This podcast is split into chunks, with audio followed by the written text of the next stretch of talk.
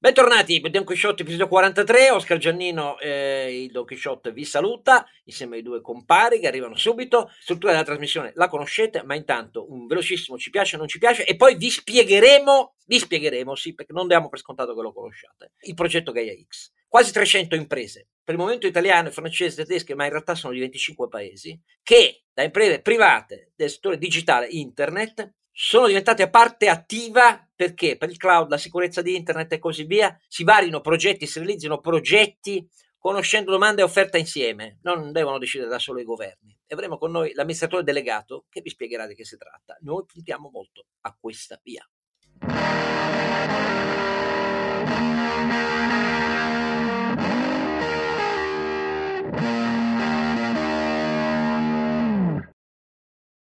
E i due compari con noi Ronzinante. Carlo Alberto Carnevale Maffè. E il saggissimo Sancio Renato. Renato Cifarelli. Dove ci trovano Renato? Ci trovano su donchisciottepodcast.it che è il nostro sito e poi su tutte le principali piattaforme di podcast, quindi Apple e Google Podcast, Spotify, Spreaker, Amazon Music. Ci trovano poi su Telegram, su Twitter, su Facebook. La domenica sera facciamo la live e naturalmente poi ci trovano in giro sui social i nostri account personali. Grazie sempre per le donazioni, ma iniziamo ci piace o non ci piace. Ci piace, caro Carlo Alberto, l'accordo G7, eh? no no, G7, la minimum tax per le grandi imprese digitali. No, no, no, no. Stai, stai, stai, sembra un maiale che grugnisce. No? Eh beh, effettivamente è un po' una roba. Sono un po' maiale, dai.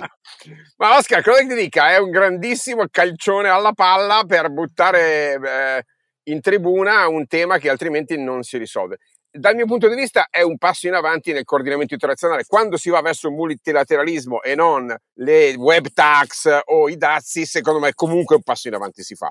Detto questo, pensi che sia una soluzione veramente? A me sembra soltanto un modo per fare un passettino verso un ipotetico coordinamento in sede, eh, in sede OXE, dove è tutto da vedere, perché i meccanismi tecnici, eh, l'imposizione reale dell'agricola, tutti da, da vedere. Secondo me, uno, un disincentivo a delocalizzazioni fiscali, diciamo ci smena, per essere molto chiaro, l'Irlanda. Due, uno schiaffo logico ed economico ai paesi, Italia inclusa, che hanno voluto usare la web tax come forma di dazio. La web tax, ricordo, è sul fatturato. Questo accordo invece sposta di nuovo, almeno in termini di intenzioni, la tassazione giustamente sugli utili. Tutto questo è tutto da scoprire quello che succederà. Esatto, perché io senza il dispositivo concreto giudizi non ne do, tranne il fatto che capisco l'interesse americano se l'Italia si illude. Vedo che tutti hanno festeggiato i media, la politica, Letta, finalmente tutto abbiamo vinto. Se pensate di fare i miliardi così in Italia vi illudete. Renato. Io, io veramente per come l'ho letta comincio ad avere il dubbio di dover fare il mio conto economico paese per paese, però speriamo che io mi sia sbagliato, dai, perché sennò per me diventa veramente una cosa da, da delirio assoluto. Comunque, vediamo entro la fine di questo mese il secondo pillar, si chiama così in termini tecnico, in sede OX su cui si tratta uh, da mesi, che cosa recepisce in concreto, perché senza dettagli tecnici questa materia è una materia fatta per proclami eh, e quindi vedremo. Uh, Renato, qualche altro ci piace o non ci piace tuo? Ma io questa settimana la cosa che naturalmente per me è più importante è che il PIL va sempre meglio e questo mi fa molto piacere perché ricordiamo che è sempre trainato quasi esclusivamente dall'industria e da chi esporta, anche se spero che presto riparta il mercato italiano. Eh, l'unico dubbio che ho è quanto influiranno poi l'inflazione e la mancanza di materie prime su tutto questo andamento e prima o poi anche una trasmissione sulle materie prime bisogna che ci mettiamo in testa di farlo. Uh, I miei non mi piace. Vergogna assoluta provata di fronte al ragazzo suicida adottato da una famiglia italiana che si è suicidato con una lettera che invito tutti a leggere, in cui dice che è tutta la vita che risponde al pregiudizio di quale sia il colore della sua pelle e che non se la sente più di dover dire ogni volta che è uguale a noi. Veramente vergogna, non ne voglio fare il nome per rispetto, perché è una vergogna assoluta. Idem per il medico dell'INPS, eh? Se immigrato che svolge la funzione di ispettore hm, per il servizio di medicina del lavoro, che è beccato un furbo, si è visto coprire di insulti senza che nessuno degli signori italiani con la pelle bianca presenti abbia mosso una mano. Questo paese, finché ragiona così e ha questo retroterra fascista, razzista, fa schifo per quello che mi riguarda.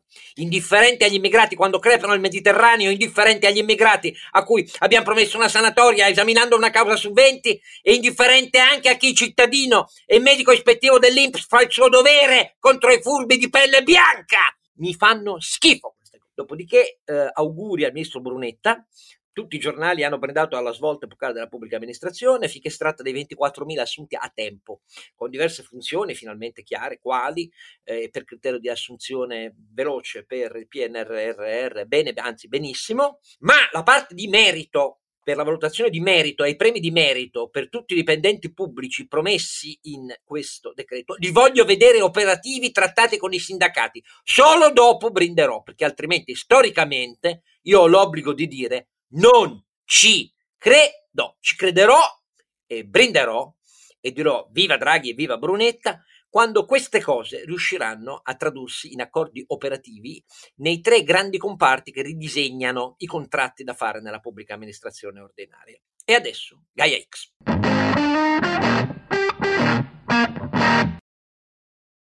Eccoci all'approfondimento dell'episodio 43 eh, di eh, Don Chisciotte, come sempre con me e come prima i due compari, Ronzinanta, Carlo Alberto Carnevale Maffè e il saggissimo Sancio Panza, Renato Cifarelli, che pensa di andare in MotoGP ma con le sue moto non lo faranno mai correre, questo è il punto di fondo, voglio dirvelo, no. voglio dirvelo perché non, non, vorrei... No, in moto no, no, in, in moto io vado pianissimo, sono, sono lentissimo, sono più lento di Ronzinante. Beh, in moto. Anche, cioè, perché can- lui... anche, perché i cancelli di moto che hai non sono fatti per correre, questo è il problema. Certo, anche se ci sono delle gare adesso di bug. Di, di, sì, ho capito, ma insomma Harley, queste robe qui, i motociclisti non ci vanno sopra. Detto tutto questo, allora l'approfondimento, come vi abbiamo eh, preannunciato, è su un capitolo fondamentale delle tante cose della transizione digitale, del PNRR, che però nasce da prima e ha una logica diversa, cioè Gaia X. Che cos'è Gaia X? Abbiamo qui innanzitutto, e lo ringrazio, la guida operativa, il CEO di Gaia X Italia, che è nata da pochi mesi fa, eh, lo ricordiamo adesso. E di Gaia X tutta, eh? Di sì, tutta sì, Gaia. Sì, sì, sì, però è, è, italiano, questo è in Italia. L'Italia si è aggiunta pochi mesi fa a un progetto che nasceva prima, questo lo ricapitolo in breve tra poco, ma Francesco Bofiglio che molto ringraziamo eh, per questo. E adesso le, gli chiedo solo, prima di un recapitolo, uh, uh, di un recap ai nostri ascoltatori che magari non sanno cosa sia Gaia X, opinione brevissima iniziale sul fatto se hai accettato questo incarico, Francesco Bonfiglio, vuol dire che speri che ne possa derivare molto presto e operativamente fatto bene. Ma è una promessa o è una premessa? Beh, è un impegno innanzitutto, Oscar. Il mio impegno personale, eh, per essere molto breve, io esco da oltre 30 anni di, di, carriera nel mondo della tecnologia, del business, una carriera come si dice in gergo bottom up, cioè passando attraverso tutti i ruoli, dal più basso, quello del, del, del designer elettronico, perché io sono di, di, background, sono un elettronico, fino ad arrivare ai ruoli executive nell'ambito del, del software e dell'IT più, più allargato il mio è un impegno e, ed è quello di portare la visione del business, quindi la comprensione di quelle che sono le esigenze del mercato, degli utilizzatori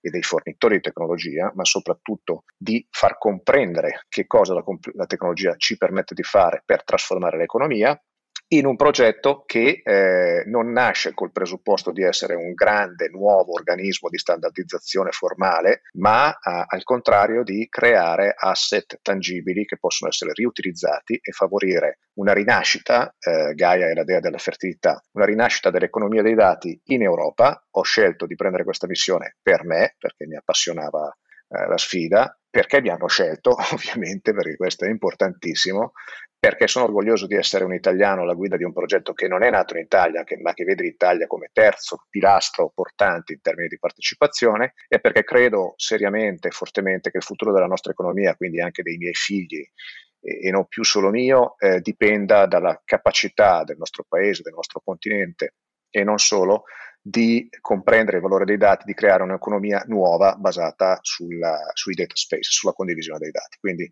è una mia missione, un mio impegno ed è una mia scelta di campo forte in un modo nuovo, quello delle associazioni, che ritengo possa cambiare e possa produrre dei risultati che forse fino ad ora anche tante grandi associazioni non hanno portato in modo tangibile. Allora, qualche eh, nozione basilare su eh, da dove nasce, qual è il contesto in cui nasce eh, Gaia X? È un contesto europeo. Nove anni fa eh, la Commissione europea approva una risoluzione di contesto, per così dire, European Cloud Strategy si chiama, volta a creare un quadro generale con una specie di mercato unico dei big data e del cloud computing. Nel 2019 passo avanti perché si sceglie appunto, vista l'evoluzione tecnologica, quello che sta avvenendo prima della pandemia, la grande accelerazione, la competizione internazionale, eh, lo scontro tra grandi piattaforme continentali, perché il cloud e la sicurezza dei dati è diventata un'arma geopolitica. Le Nazioni Unite nel frattempo all'inizio del 2020 affidano addirittura, eh, dicono sì in una risoluzione al fatto che la Russia si occupi dei nuovi standard in sede ONU eh, di internet, capite da soli questo cosa vuol dire, eh? Eh? però nel 2019 l'Europa fa un ulteriore passo avanti, sceglie questo approccio che si chiama Cloud First. Eh.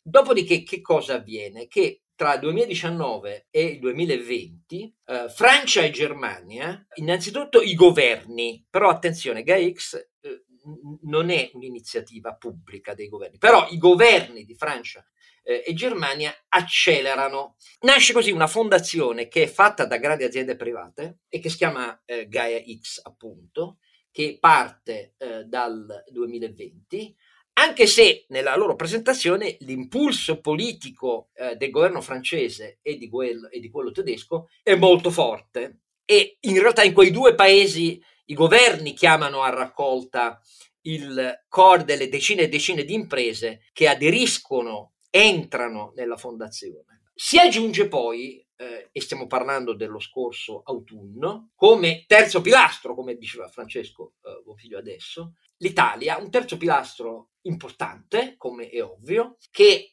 adotta la stessa strategia e la amplia per numerosità perché il mercato si costruisce con pezzi convergenti anche di impostazione nazionale. In realtà molte di queste imprese, i più hanno un'impostazione transnazionale e multinazionale, come evidente, per tecnologie, specializzazioni e così via. E quindi nasce, c'è un annuncio con cui nasce anche eh, il terzo pilastro italiano. Ed è un terzo pilastro italiano che anche qui affianca al ruolo di impulso politico eh, di eh, membri del governo francese e tedesco quello del nostro ministro competente, eh, ovviamente nel governo Conte 2 e poi nel governo eh, Draghi eh, oggi, e con l'impegno e l'ingresso di decine di eh, grandi imprese italiane e di laboratori di innovazione tecnologica, cioè c'è Confindustria eh, digitale dentro, eh, come c'è il Cefriel, eh, come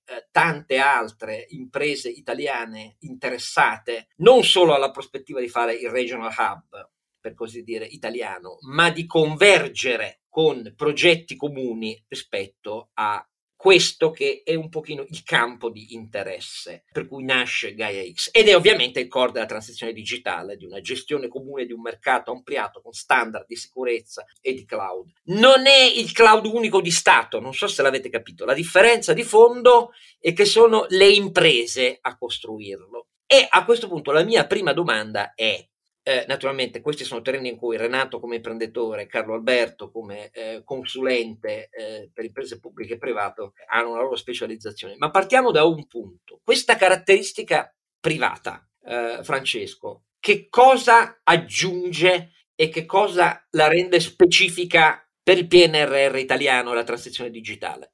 Aggiunge un elemento fondamentale che è la garanzia della credibilità delle proposte che possono essere messe in campo, la garanzia del risultato, che spesso è stato uno dei grossi problemi, e lo è tutt'oggi, di progetti finanziati con denari pubblici, e garantisce, last but not least, il grande ingrediente di tutte le ricette di successo, ovvero un incontro tra domanda e offerta che avviene ex ante, avviene all'interno di Gaia X, di questa associazione, di questa fondazione.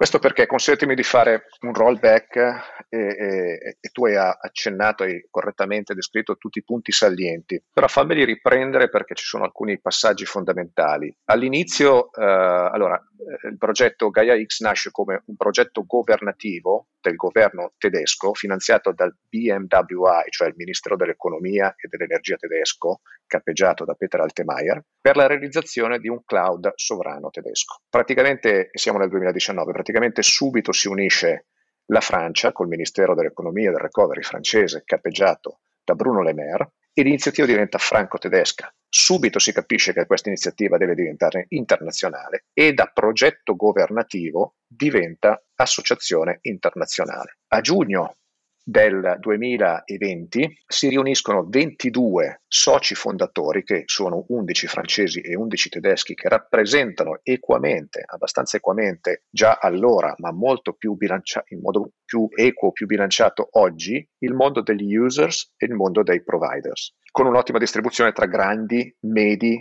piccoli start-up e academics e eh, il mondo della ricerca e dell'innovazione e, e il mondo della, dell'università e dell'accademia. A settembre questa associazione diventa realtà e quindi si cominciano a raccogliere le adesioni. Da settembre 2020 a marzo, a fine marzo, quindi consiglio d'amministrazione del 29 di marzo 2021, quindi appena arrivato io, abbiamo ufficialmente portato a bordo 234 soci. Quindi in meno di un anno passare da 22 a 234 soci bilanciati tra ormai 25 paesi, oggi siamo a 270 soci e, e, siamo appena a maggio, bilanciati su 25 paesi, bilanciati tra il mondo degli users e dei provider, bilanciati tra grande e piccola media azienda che costituisce il 90% del tessuto economico non solo italiano, ricordiamolo, ma europeo, anche se i volumi in gioco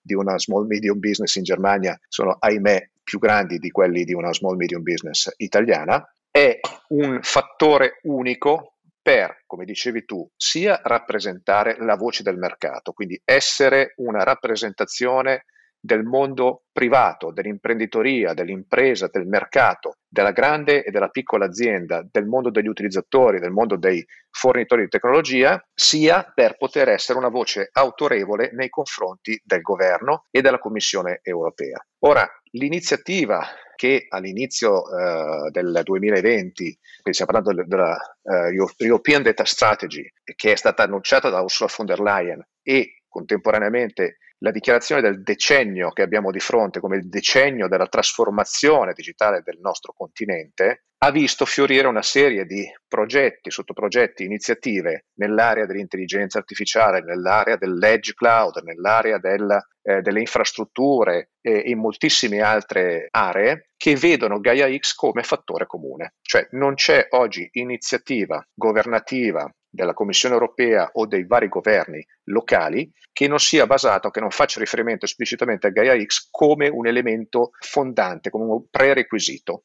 E questa è l'unica associazione privata che è riuscita ad ottenere questo risultato proprio grazie alla eh, oggettività dei requisiti che noi stiamo definendo, che definiscono le policy e le regole che ogni cloud provider dovrà fornire eh, in modo uniforme che definiscono dei meccanismi che permettono di avere trasparenza, sovranità, interoperabilità e conformità garantita da tutti coloro che offrono servizi Gaia X, che definiscono delle regole di eh, certificazione automatica che impediranno a chiunque di poter controllare o autodefinirsi Gaia X compliant, insomma definiscono un cloud molto più equo, molto più trasparente, ma di per sé il cloud non servirebbe a nulla, sarebbe come una grande rubinetteria dorata con tanti indicatori belli e nuovi, se non ci fossero dei dati. E quindi l'altro tavolo importante, che è quello dove lavorano gli hub nazionali, ed ecco perché gli hub nazionali sono importanti, oltre ai tavoli di lavoro centrali di GaiaX, è quello della creazione dei data space.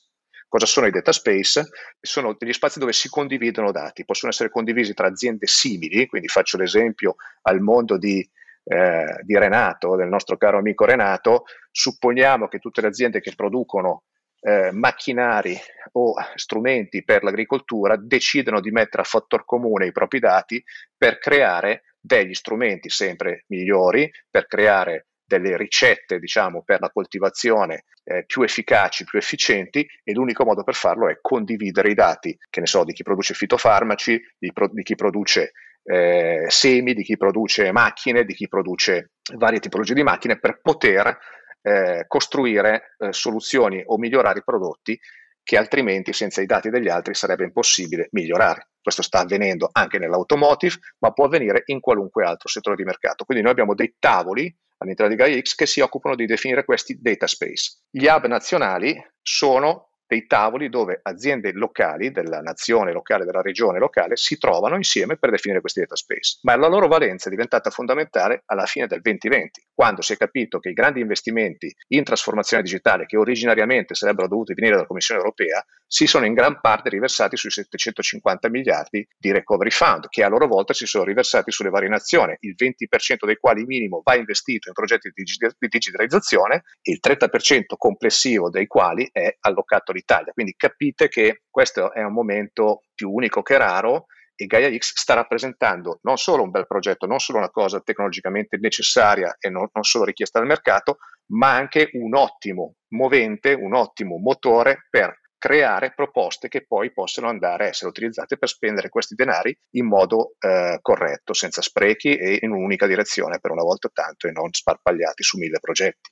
Prima di lasciare la parola ai miei due compari ed entrare nel dettaglio più operativo di cosa immaginare per eh, progetti e per il collegamento con le risorse PNRR Draghi, una domanda che chi chiede chiarezza rispetto all'accenno brevissimo che ho fatto sullo scontro di geostrategie eh, che sono politiche in realtà eh, tra grandi piattaforme continentali e i regimi autocratici della Russia e della Cina. L'ingresso in Gaia X eh, che ha avuto il successo che ci ha appena ricordato numerico, è esclusivo a soggetti europei, di imprese magari anche transnazionali, ma europee, o è aperto a soggetti extraeuropei? E se sì, a quali vincoli? L'ingresso è aperto tutto, il progetto è inclusivo, noi abbiamo tutti, ci vantiamo di avere tutti i più grandi CSP, Cloud Service Provider del mondo, quindi parliamo di Amazon, di Microsoft, di Google, di Alibaba e tutti quanti sono liberi di unirsi al progetto, di lavorare ai tavoli tecnici. L'unico vincolo è che il board può essere costituito da direttori che vengono nominati eh, da, uh, cioè che provengono da aziende che hanno la casa madre eh, in Europa.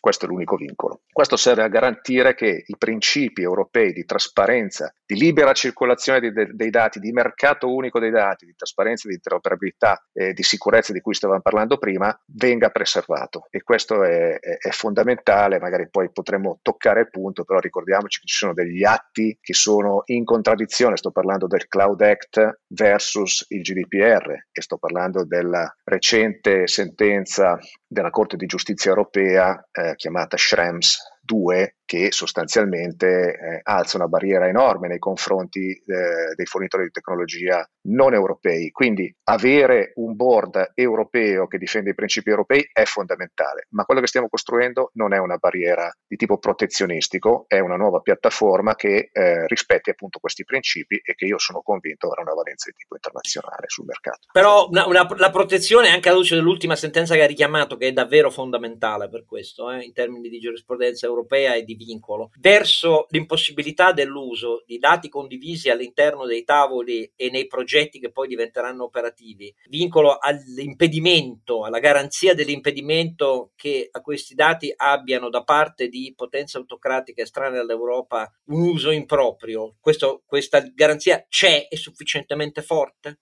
Questa garanzia c'è dal punto di vista giuridico e, e, e la giurisprudenza la sta sviluppando, come, come, diciamo è giusto che sia, dal punto di vista tecnologico e, e non è, è, purtroppo è imprescindibile una visione tecnologica, non è a mio giudizio sufficiente. Cioè la, la, la regolamentazione nel campo del digitale può definire delle regole, può definire degli assiomi, questi possono essere e devono essere presi in carico ed applicati, ma quando si parla di tecnologia bisogna sempre stare attenti a cosa la tecnologia può fare a prescindere dal legislatore. E quando si parla di sicurezza, quando si parla di eh, giurisdizione dei dati, quando si parla di protezione dei dati, è un modo veramente complicato dove bisognerebbe spendere qualche parola faccio degli esempi molto semplici. Eh, noi possiamo pretendere che i dati vengano protetti sul territorio europeo o anche nazionale, ma Internet, che è un necessario canale di collegamento, ha intrinsecamente un protocollo che impedisce sostanzialmente che i dati possano essere segregati. Quindi esistono, si stanno sviluppando dei protocolli,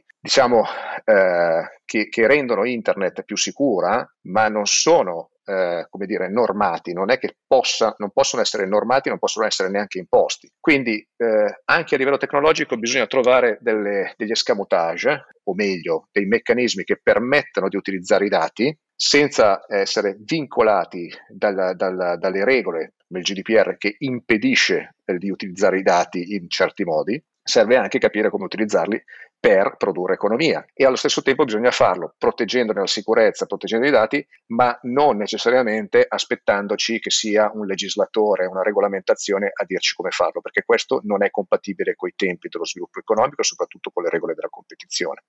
Quindi ci sono protocolli che permettono di utilizzare i dati separatamente dagli algoritmi e far sì che gli uni stiano e risiedano dove sono senza necessariamente trasferirli, quindi minimizzando i trasferimenti, disaccoppiando chi usa i dati da chi possiede i dati in modo da garantire sovranità e sicurezza ad entrambi e ci sono molti meccanismi che noi stiamo implementando all'interno di Gaia X per fare in modo, lasciatemi dire, che eh, la condivisione dei dati, quindi la creazione di data space, avvenga mantenendo le regole, di garan- eh, mantenendo la sicurezza necessaria, ma non in modo becero, cioè cercando di soddisfare una norma eh, legislativa, ma in modo tecnologicamente coerente, cioè creando le evidenze che quello che noi stiamo facendo, che i dati che vengono utilizzati, da chi sono utilizzati, in quale modo, dove sono trasferiti, se sono trasferiti e, e, e secondo quali permessi dati dall'utilizzatore. Tutto questo oggi si può fare a livello tecnologico. Per semplificare il discorso, Oscar, credo che noi stiamo un po' accelerando attraverso la tecnologia quello che la norma non ha permesso di fare. Chiudo con una piccola riflessione perché può essere interessante, io lo dico sempre e, e so di rischiare molto quando lo dico,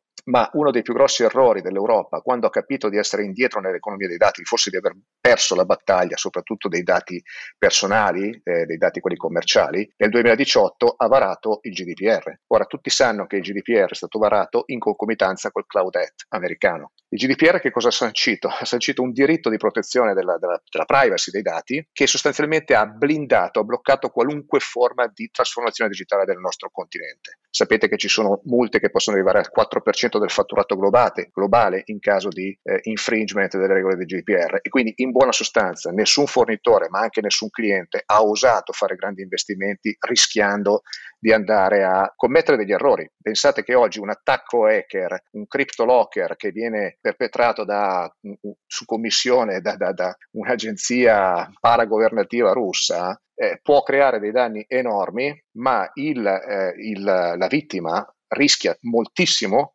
rischia di essere multata per non aver rispettato tutte le regole del, del GDPR. Il fornitore a sua volta rischia di ricadere nel, nella liability, rischia di essere coinvolto e quindi potete immaginare come il GDPR abbia creato una sfera di terrore in tutto ciò che ha a che fare con i dati.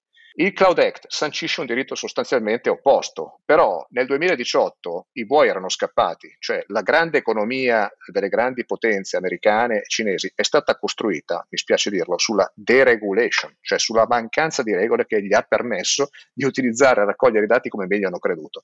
Noi accortici di una deregulation che ci stava portando via i dati, abbiamo creato un over-regulation. Capite che questo non può più funzionare. Ora, il Data Governance Act di cui si parla potrebbe essere una risposta, però siamo veramente in ritardo. No, ma non è, che, no, non è il problema che sono in ritardo, il problema è che l'approccio adottato impedisce di colmare il gap che si è creato, nel senso che l'approccio adottato economicamente dal punto di vista della dimensione europea in realtà è un vincolo terrificante a creare una prospettiva davvero comune di interoperabilità, sicurezza, eh, eccetera, eccetera. Quindi da questo punto di vista è la classica reazione che non sana il ritardo avvenuto sul mercato, perché i provider cioè, sono quelli internazionali, ma che in realtà sembra che lo eterni. Passo la palla a Carlo Alberto su questo. Sì, io devo però tornare indietro una settantina d'anni. 1951 eh, Schumann, Adenauer e De Gasperi fanno nascere la comunità europea del carbone e dell'acciaio. Ora, senza esagerare nei paragoni storici, noi dobbiamo far nascere una comunità mondiale del cloud e dei dati, caro Francesco. E questo è un po', se vuoi, l'obiettivo non dichiarato ma sottinteso di Gaia X, con l'idea che però non sono tre politici, sono le stesse tre nazioni, ma non sono tre politici, sono centinaia di imprese che insieme alla politica cercano di definire un nuovo sistema fair di regole intorno alla più importante più importante fattore economico dell'economia del futuro, cioè appunto i dati. Questo ricordiamolo, però le mie domande sono appunto su questi due aspetti. Uno, io non penso che Gaia sia un progetto tecnologico, penso che sia un progetto istituzionale. Eh, L'Europa si candida eh, imparando dall'errore del GDPR, quindi tardivo, iperregolamentato, come hai detto tu, si candida a diventare fabbrica eh, aperta delle regole digitali del mondo e non solo dell'Europa. Questo che cosa comporta? Che non solo il PNRR, ma un po' tutte le istituzioni europee devono essere ricostruite su questa base, perché quella è la base dell'Unione Europea del futuro, caro Francesco, e lo sappiamo. Eh, I data space non sono solo dell'automotive o del pharma, sono anche della pubblica amministrazione. Secondo punto, quindi la prima domanda è, sei d'accordo sull'interpretazione che do io di Gaia X, cioè del primo passo, anche se magari non esplicitamente dichiarato, di fondazione di un'istituzione e non solo di un paradigma tecnologico. Seconda domanda, se questo è vero, le imprese devono fare bene i due conti, perché chi rimane fuori da questi standard, chi rimane fuori dalle regole di fiducia certificazione, interoperabilità, rischia di venire fuori dai processi economici. Quindi il segnale è molto chiaro. Studiare Gaia X diventa fondamentale per essere inclusi nei cicli, nelle catene del valore digitale del futuro. Quindi Gaia X non riguarda soltanto le 260 e 70 aziende che hanno aderito oggi, ma riguarda tutte le imprese del futuro che dovranno in qualche modo adeguarsi a questo genere di standard. Ecco, queste sono le mie due domande per te, Francesco. Ripartiamo, ripartiamo un momento, ripartiamo tra poco.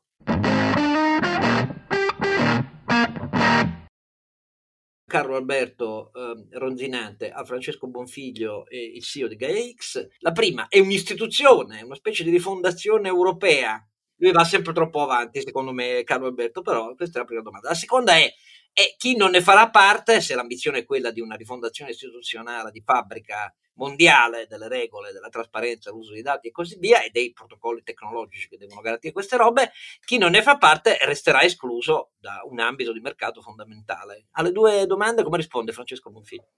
Ringrazio Carlo perché come sempre ha una visione lungimirante ma molto lucida e sostanzialmente è corretto. Eh, GaiaX è prima ancora che un progetto tecnologico è un grande progetto di consapevolezza della necessità di creare una nuova istituzione, una nuova istituzione che è sicuramente eh, basata su eh, una, una, una infrastruttura tecnologica nuova, ma una sovrastruttura imprenditoriale nuova e una grande economia dell'Unione Europea. È una banalità, però sostanzialmente stiamo parlando di mercato unico dei dati europeo. La cosa necessaria per far avvenire, eh, per realizzare questo grande progetto è fare in modo che eh, si creino delle federazioni. Il concetto alla base di Gaia X è un concetto federativo, quindi mettere assieme più attori europei con le loro infrastrutture, con i loro dati, se parliamo di eh, utenti, per unirli letteralmente, fisicamente, attraverso una rete che risponda a delle regole comuni, e questo è Gaia X, sia nella, diciamo, nelle regole che sta definendo, sia nell'infrastruttura software che sta realizzando, per creare un approccio cooperativo. Quindi delle grandi industrie dei dati che definiscano degli standard industriali per il continente europeo, ma ovviamente non solo, e che, per rispondere alla seconda domanda, arrivino a definire quello che si chiama standard de facto. Cioè, se è vero che il mondo del cloud non può più essere iperconcentrato e se è ve- ed è così, perché sostanzialmente i dati sono geograficamente distribuiti, la loro crescita è incontrollabile, questo fenomeno si chiama data gravity, si chiama edge computing, oggi abbiamo tra le nostre mani dispositivi che hanno potenze di calcolo che equi- equivalgono a quelle di un data center di vent'anni fa, o un server di dieci anni fa, è altrettanto vero che noi abbiamo bisogno di una nuova generazione di infrastruttura dei dati che interconnetta tutte queste grandi basi dati che abbiamo nelle nostre industrie, metta a disposizione l'informazione per addestrare nuovi modelli di intelligenza artificiale per automatizzare nuovi processi industriali e a quel punto questo modello è incompatibile con quello del cloud che abbiamo utilizzato fino ad ora. Quindi i grandi operatori attuali di cloud, quelli che governano l'80% del mercato, e che hanno, stanno utilizzando un approccio monopolista eh, di accentramento, di raccolta uh, di tutti i dati possibili, si troveranno di fronte a un fenomeno che è dirompente e quindi dovranno operare una scelta. Qual è il vero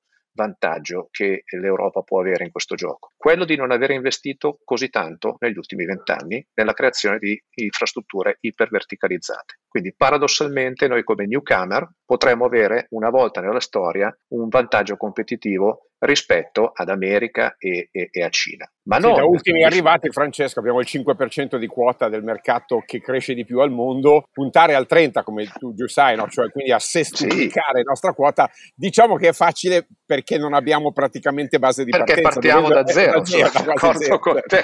Solo per dirlo, ecco che è una fortuna da, da, da, dire, da ritardatari, quella di poter gestire il secondo ciclo. Un po' come fanno i cinesi, eh, per la verità. Assolutamente, che, ma c'è hanno... un altro grande vantaggio che è quello che la nostra materia prima, in questo caso, si autorigera, cioè sono i dati. Io faccio sempre questo esempio, non esiste, eh, cioè perché mi chiedono anche in alcune interviste qual è il valore dei dati europei. Il valore dei dati europei è la qualità del dato, cioè non esiste impresa al mondo, imprenditore al mondo che voglia costruire una fabbrica, che ne so, automotive, un business legato all'automotive, che non guardi all'Europa come un modello di riferimento. Sappiamo che a livello di addestramento dei motori di intelligenza artificiale quello che conta è la qualità del dato. Sappiamo che l'addestramento dell'intelligenza artificiale avviene adesso attraverso il federated learning, ovvero la raccolta di dati da più punti possibili. Quindi l'Europa può diventare un è un bacino di dati non utilizzati, ma di altissima qualità rispetto a qualunque altro continente su vari settori verticali. Quindi siamo in ritardo, però siamo dei newcomer. Non avrebbe senso ricostruire quello che hanno fatto gli altri, ma serve qualcosa di nuovo, quindi lo stiamo costruendo. Deve essere istituzionale, quindi sono d'accordo con te Carlo, ma è un auspicio il mio, perché come sai, come ho anticipato all'inizio, il problema è mettere assieme grandi imprenditori e grandi aziende in un'ottica cooperativa, federativa e collaborativa, ma deve avvenire questa cosa se no qualunque infrastruttura, qualunque disegno sottostante sarà inutile. Ma io vedo che sta accadendo e quando questo accadrà, e sta accadendo,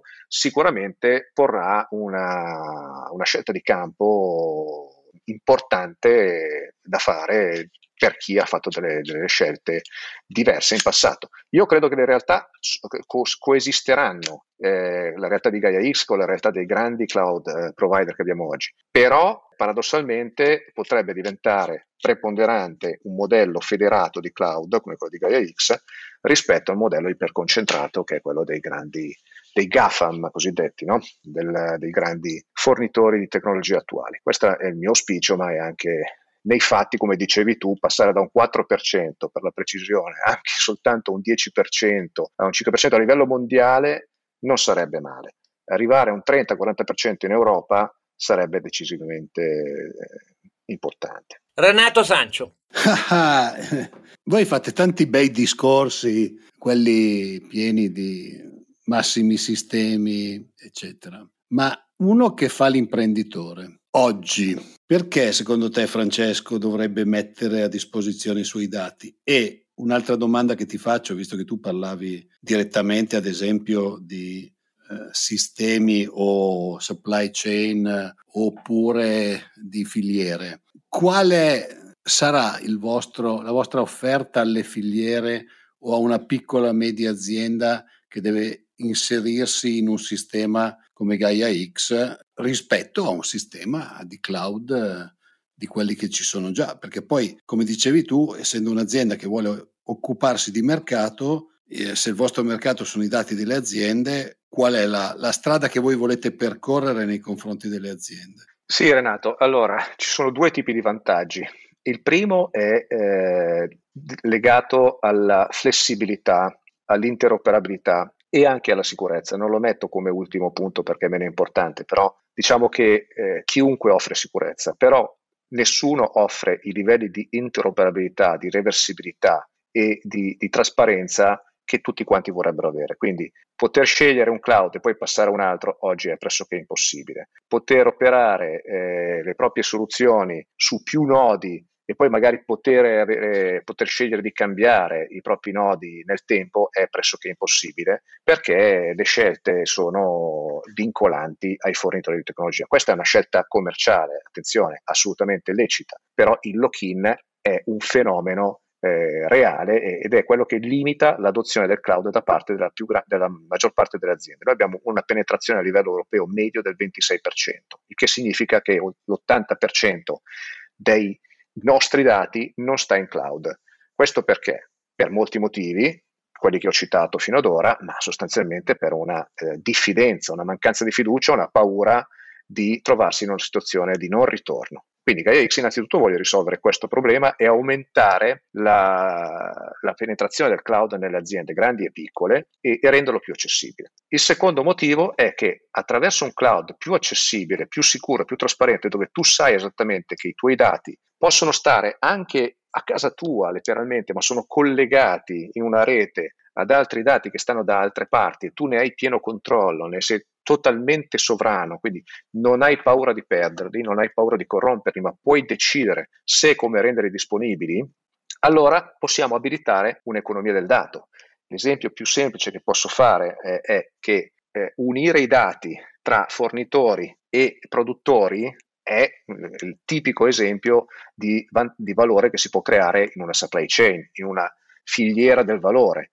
Perché questo non avviene oggi? Perché non ho vantaggio competitivo. Ma se io mi unissi in una federazione dove ho fornitori di parti delle tue macchine e produttori di macchine come la tua e questi fornitori avessero un vantaggio economico eh, nel condividere i propri dati, quindi tu hai un minor tempo di riparazione piuttosto che hai una maggior visibilità su quelle che possono essere le difettosità e il tuo fornitore a sua volta può intervenire vedendo l'utilizzo delle sue parti con dei suggerimenti per ottimizzarle e, e mantenerle più efficienti, sostanzialmente c'è una riduzione dei costi da entrambe le parti che non si potrebbe uh, altrimenti ottenere. Francesco, fammi fare un, un, fammi fare un, pezzo sì. di teoria su questo, perché il mio amico Renato, da, da bravo imprenditore, ogni tanto ha bisogno di un filo di lezione. Il dato ha un valore di scambio sistemico superiore al valore d'uso societario, cioè il dato che, ti, che, ti tieni tu e usi solo tu vale di meno di quello che scambi, perché il dato è una forma di eh, bene orientato al commercio, cioè eh, più lo scambi più vale e genera esternalità in tutti quelli che lo usano. Certo, soggetto a garanzie che l'accesso sia regolamentato, che la sicurezza, la protezione, il trust vengano eh, rispettati. Però questo è molto importante capirlo. Siamo come, al, come dire, alle logiche protezionistiche dei secoli scorsi, in cui la, gli stati pensavano di poter essere autosufficienti. Quando poi abbiamo scoperto che il commercio internazionale arricchisce tutti. Bene, il commercio dei dati, cioè lo scambio regolamentato dei dati, arricchisce tutti. Dobbiamo capire questo principio fondamentale. E GaiaX è una forma di WTO, cioè di Organizzazione Mondiale del Commercio del Dato, che protegge le regole dello scambio e, come dire, punisce chi non rispetta queste regole. Non so se ho tradotto correttamente, Francesco, il tuo pensiero. Eh, è, è corretto e facciamo un esempio ancora più, più semplice. È, è, un po' come tenere i soldi sotto il materasso oppure metterli in banca. È stato un passaggio epocale, però quando i soldi stanno in banca da qualcuno vengono gestiti, bene o male, poi potremmo, potremmo disquisire, no? però vengono gestiti come? Investendoli, ovvero aumentandone il valore su una rete di, eh, una rete di aziende, su una rete di, di, di, fondi di investimento che vanno a creare ulteriore economia. Il dato funziona esattamente allo stesso modo e alla domanda che viene fe- spesso fatta, ma quanto vale il mio dato? Io rispondo niente finché non lo metti a disposizione perché quello che eh, bisogna fare è creare dei mercati di dati. I dati che io non utilizzo potrebbero essere importantissimi per qualcun altro. I dati che io utilizzo eh, possono essere resi disponibili ad altri, ma se non ho un'infrastruttura sicura per farlo, non lo faccio e se ho un'infrastruttura sicura per farlo e non so qual è lo, il loro valore, comincio a rendere disponibili e quindi creo un'economia, creo una domanda, creo un incontro tra domanda ed offerta, creo un mercato. Il mercato è fondamentale, così come quello della frutta. Se io vado al mercato della frutta rionale, trovo, ho la garanzia di avere la miglior frutta, il miglior prezzo, perché ho un accentramento di competitività e di qualità. Quindi il mercato è un luogo dove domanda e offerta si incontrano, i prezzi raggiungono il, il, giusto livello e automaticamente diventa un punto di riferimento per l'esterno. Quindi i data space non sono nient'altro che dei grandi mercati di dati. Inizialmente possono essere chiusi, cioè richiusi su una filiera in modo da dare beneficio ai partecipanti di quella filiera, ma poi diventano sempre più aperti e quindi la stessa filiera che oggi vede Daimler, BMW, eh, Volkswagen, eh, Siemens, Bosch in un progetto che si chiama Catera X, cioè il primo grande progetto di creazione di filiera basato su Gaia X, domani avrà a disposizione dei dati che se vorrà potrà mettere a disposizione di Toyota, faccio un esempio, perché sicuramente saranno talmente di qualità, talmente importanti che potranno essere valorizzati sul mercato. Stessa cosa può valere nel tuo settore, Renato,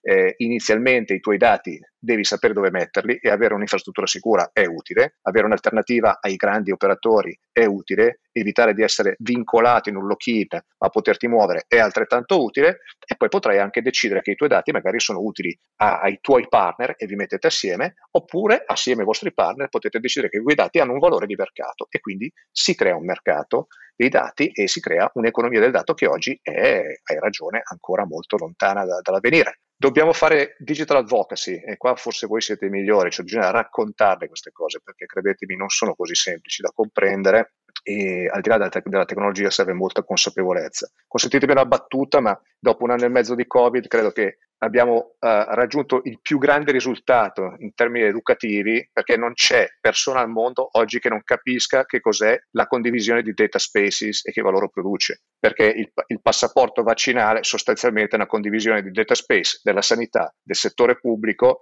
e eh, dei trasporti. È un esempio sciocco, però a volte servono questi shock per comprendere il valore dell'economia dei dati. Ecco, questo è, è, il lavoro che stiamo cercando di fare e sicuramente si applica a tutti i contesti, non soltanto a quello del, del Covid-19. Non so se ti ho risposto, Renato.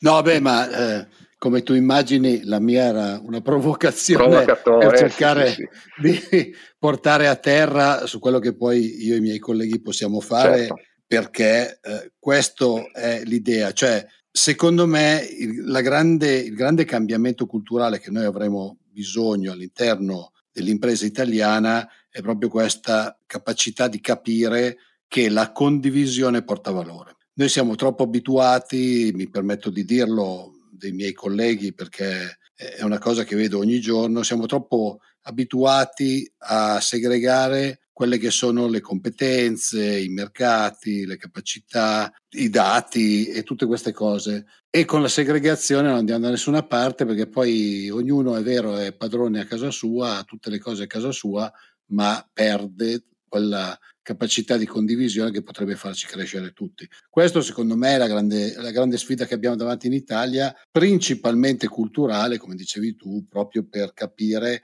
che se il dato ha un valore è evidente che io non posso solo prendere, ma devo anche dare, quindi dobbiamo partire con degli interscambi. La mia speranza è che il sistema confindustriale attraverso le associazioni di settore e attraverso magari distretti, eh, cose di questo genere, capisca l'importanza e cominci a fare degli investimenti su un sistema aperto, perché poi stiamo parlando di un sistema aperto. Questa è la mia speranza. Vedremo. Io mi batterò dove sono all'interno delle associazioni per cercare di farlo. Speriamo di riuscirci.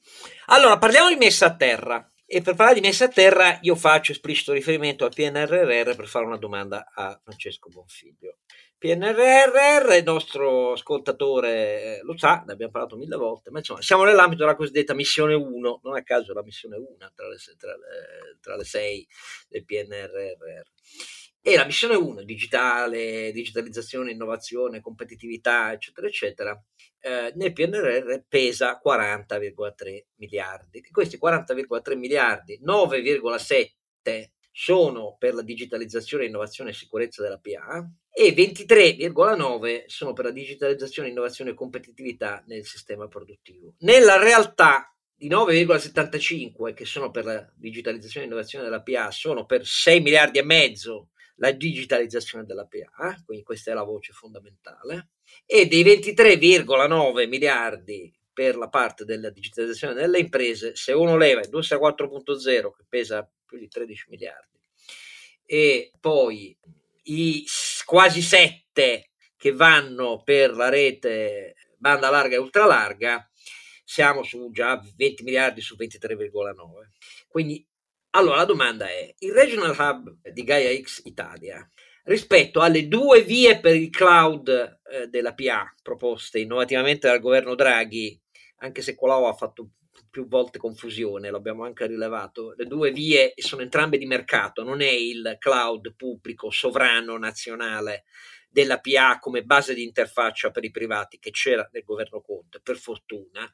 Però sulle due vie proposte al PNRR per la digitalizzazione e per il cloud della PA, che sono di mercato con mercato denti. E poi invece per la parte di risorse non molto rilevanti eh, della digitalizzazione del cloud eh, per le imprese private, il Regional Hub di, di eh, Gaia X, che messa a terra si propone concretamente, Francesco? Dunque, io ho lavorato eh, a stretto contatto col Ministero della Transizione Digitale per far sì che eh, non solo il, il, l'AB italiano partisse, perché mh, purtroppo è stato vittima di un ritardo di un deadlock eh, sostanzialmente eh, durante il cambio di governo dal, dal Conte 2, eh, l'ex ministro Pisano, al, al governo Draghi con l'attuale ministro Vittorio Colao, però usciti da questo blocco ho avuto diverse interlocuzioni sia con Confindustria sia con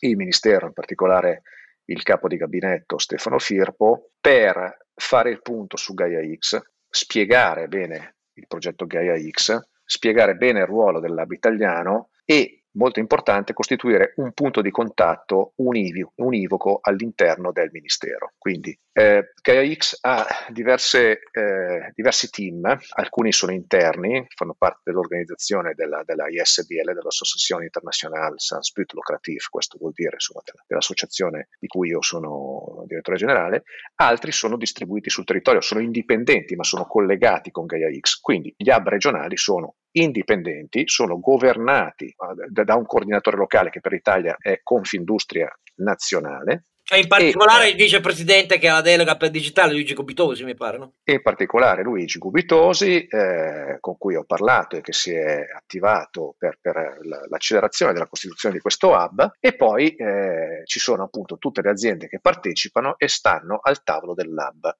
Cosa fa l'hub? Lavora a data spaces. Quindi uno dei grandi lavori che è stato fatto, oltre all'accelerazione del, del, della costituzione del lab che era un po' in stand-by, è stato a definire un punto di riferimento nel governo. E ripeto, non è usuale che un capo di gabinetto si metta eh, in prima persona ad essere riferimento di questo progetto. Questo denota l'enorme importanza che il ministro Colau stesso eh, ha dato a Gaia X e anche l'aspettativa che ripone. Teniamo conto che Gaia X è uno dei sei punti strategici del, del programma di, di Colau e dà al lab locale, al Regional Lab italiano, la garanzia di avere un interlocutore forte. Quindi Stefano Firpo sarà all'interno dello steering committee del lab nazionale. Lab nazionale deve identificare dei data space su cui lavorare e li ha identificati, sono data space che vanno dalla, dall'ambiente, dalla, dall'economia circolare, dal turismo, all'healthcare, però appunto sono stati comunicati, ma eh, io dico sempre è, è, un inizio, quindi sono dei data space su cui si inizierà a lavorare si creeranno delle proposte italiane, che quindi sono più specifiche per il nostro paese, ma con cui ci si confronterà anche con gli altri paesi, con gli altri hub nazionali, perché nell'industria 4.0, come potete immaginare, anche l'hub tedesco sta lavorando e sta producendo delle proposte. Quindi concretamente la messa a terra è le aziende, e stiamo parlando di 37 soci italiani, siedono al lab regionale, definiscono delle idee di progetto, delle progettualità, dei casi d'uso basati sulla condivisione dei dati nell'una o nell'altra filiera o nella, a, a, cavallo tra più filiere, creano delle proposte di progetto, queste vengono condivise con eh, i, i governi, vengono in qualche modo accreditate da Gaia X perché sono ovviamente in linea con l'architettura di Gaia X e con i principi di Gaia X e il governo locale vedrà queste iniziative, deciderà se queste iniziative sono adeguate per essere finanziate attraverso il PNR ER, o attraverso anche altri finanziamenti. Non c'è nulla di impositivo, nel senso che AX non ha un contratto col governo e tantomeno è esplicitamente eh, citata all'interno dei progetti esecutivi del PNRR. Però è implicitamente la base di tutti i progetti di transizione digitale. Anche perché, Tornando... anche perché, adesso chiedo a te conferma, noi abbiamo molte volte sottolineato che PNRR nemmeno nella parte finale in cui si fa la valutazione costi, rischi, benefici, giustamente nella stima di PIL aggiuntivo che è molto contenuta, l'effetto PNRR dice esplicitamente che questa stima non tiene conto di una leva in assenza della quale poi la crescita non diventa sostenibile, perché guadagnare ritmi di crescita più 3-6 per effetto PNRR in 5 anni al sesto anno no, non va bene rispetto al nostro debito e rispetto al nostro track record storico di bassa crescita. Quindi manca la parte degli investimenti privati. Il fatto di avere finalmente un coordinamento unico, un'interfaccia diretto via Stefano Firpo, che queste cose le conosce, e, e, e, con Colau, è la garanzia, in realtà uno degli strumenti di garanzia del fatto che poi questi investimenti, soprattutto privati, si scatenino davvero con una logica condivisa tra privati e lo Stato capisca che questa è una cosa di cui non può fare a meno. È così o no?